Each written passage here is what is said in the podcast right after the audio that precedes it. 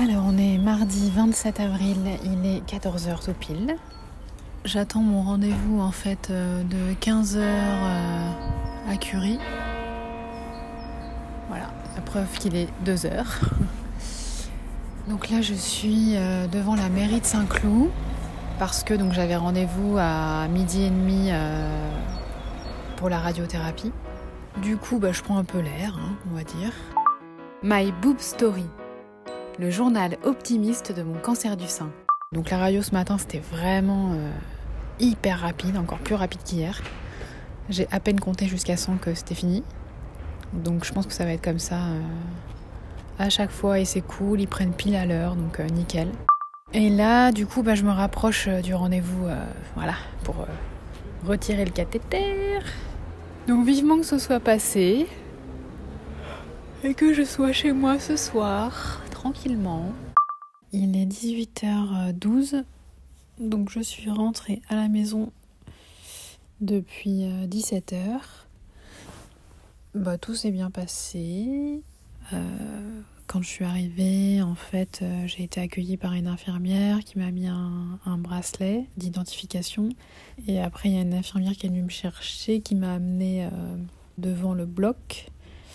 J'ai attendu quand même, euh, je dirais 40 minutes. C'était un peu long. Ce qui m'a permis de constater que mes poils d'avant-bras eh ben, étaient tombés aussi. Euh, je n'avais jamais remarqué ça. Donc ça a été l'occasion de constater que les, euh, quelques-uns qui restaient, si je tire dessus, ils s'en vont quoi. Mais j'ai l'impression qu'il y a une petite pellicule de nouveaux, de nouveaux bébés poils d'avant-bras qui, arrive. Après, donc la dame qui était avant moi est sortie.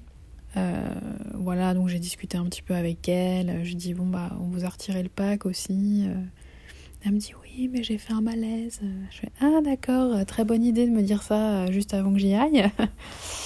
Et, et après je suis rentrée dans le bloc, donc c'était deux filles vraiment très très gentilles, donc anesthésie locale. Et après j'ai senti que qu'il se passait quelque chose, mais bon, sans du tout que ça me, ça me fasse mal ou quoi que ce soit. Donc, euh, donc voilà, ça m'a un peu cassé parce que j'étais déjà fatiguée de base et que voilà, j'étais un peu. C'était un petit peu d'émotion quand même. J'ai lu pas mal de trucs après sur euh, Rose Up, le, le site du magazine Rose.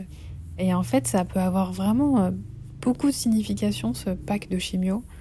Euh, pour certaines personnes, symboliser euh, la maladie ou au contraire euh, les traitements qui nous font guérir. Il y en a qui veulent s'en séparer vite, d'autres pas.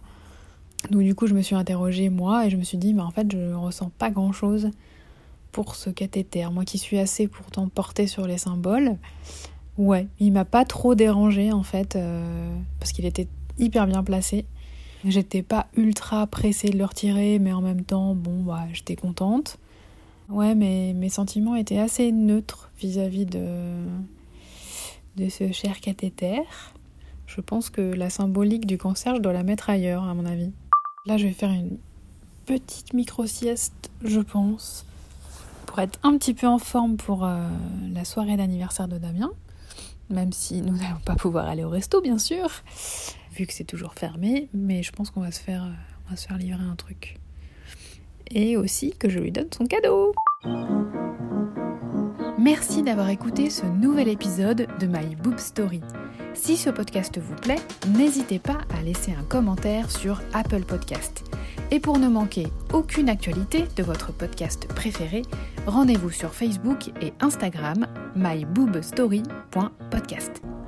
À demain Ah oui, et du coup, j'ai même pas dit quel tatouage j'avais fait aujourd'hui. Alors, j'ai fait un trèfle à quatre feuilles qui ressemble un peu plus à un papillon qu'autre chose, mais un petit peu raté, que j'ai collé sur ma cheville intérieure droite. Voilà.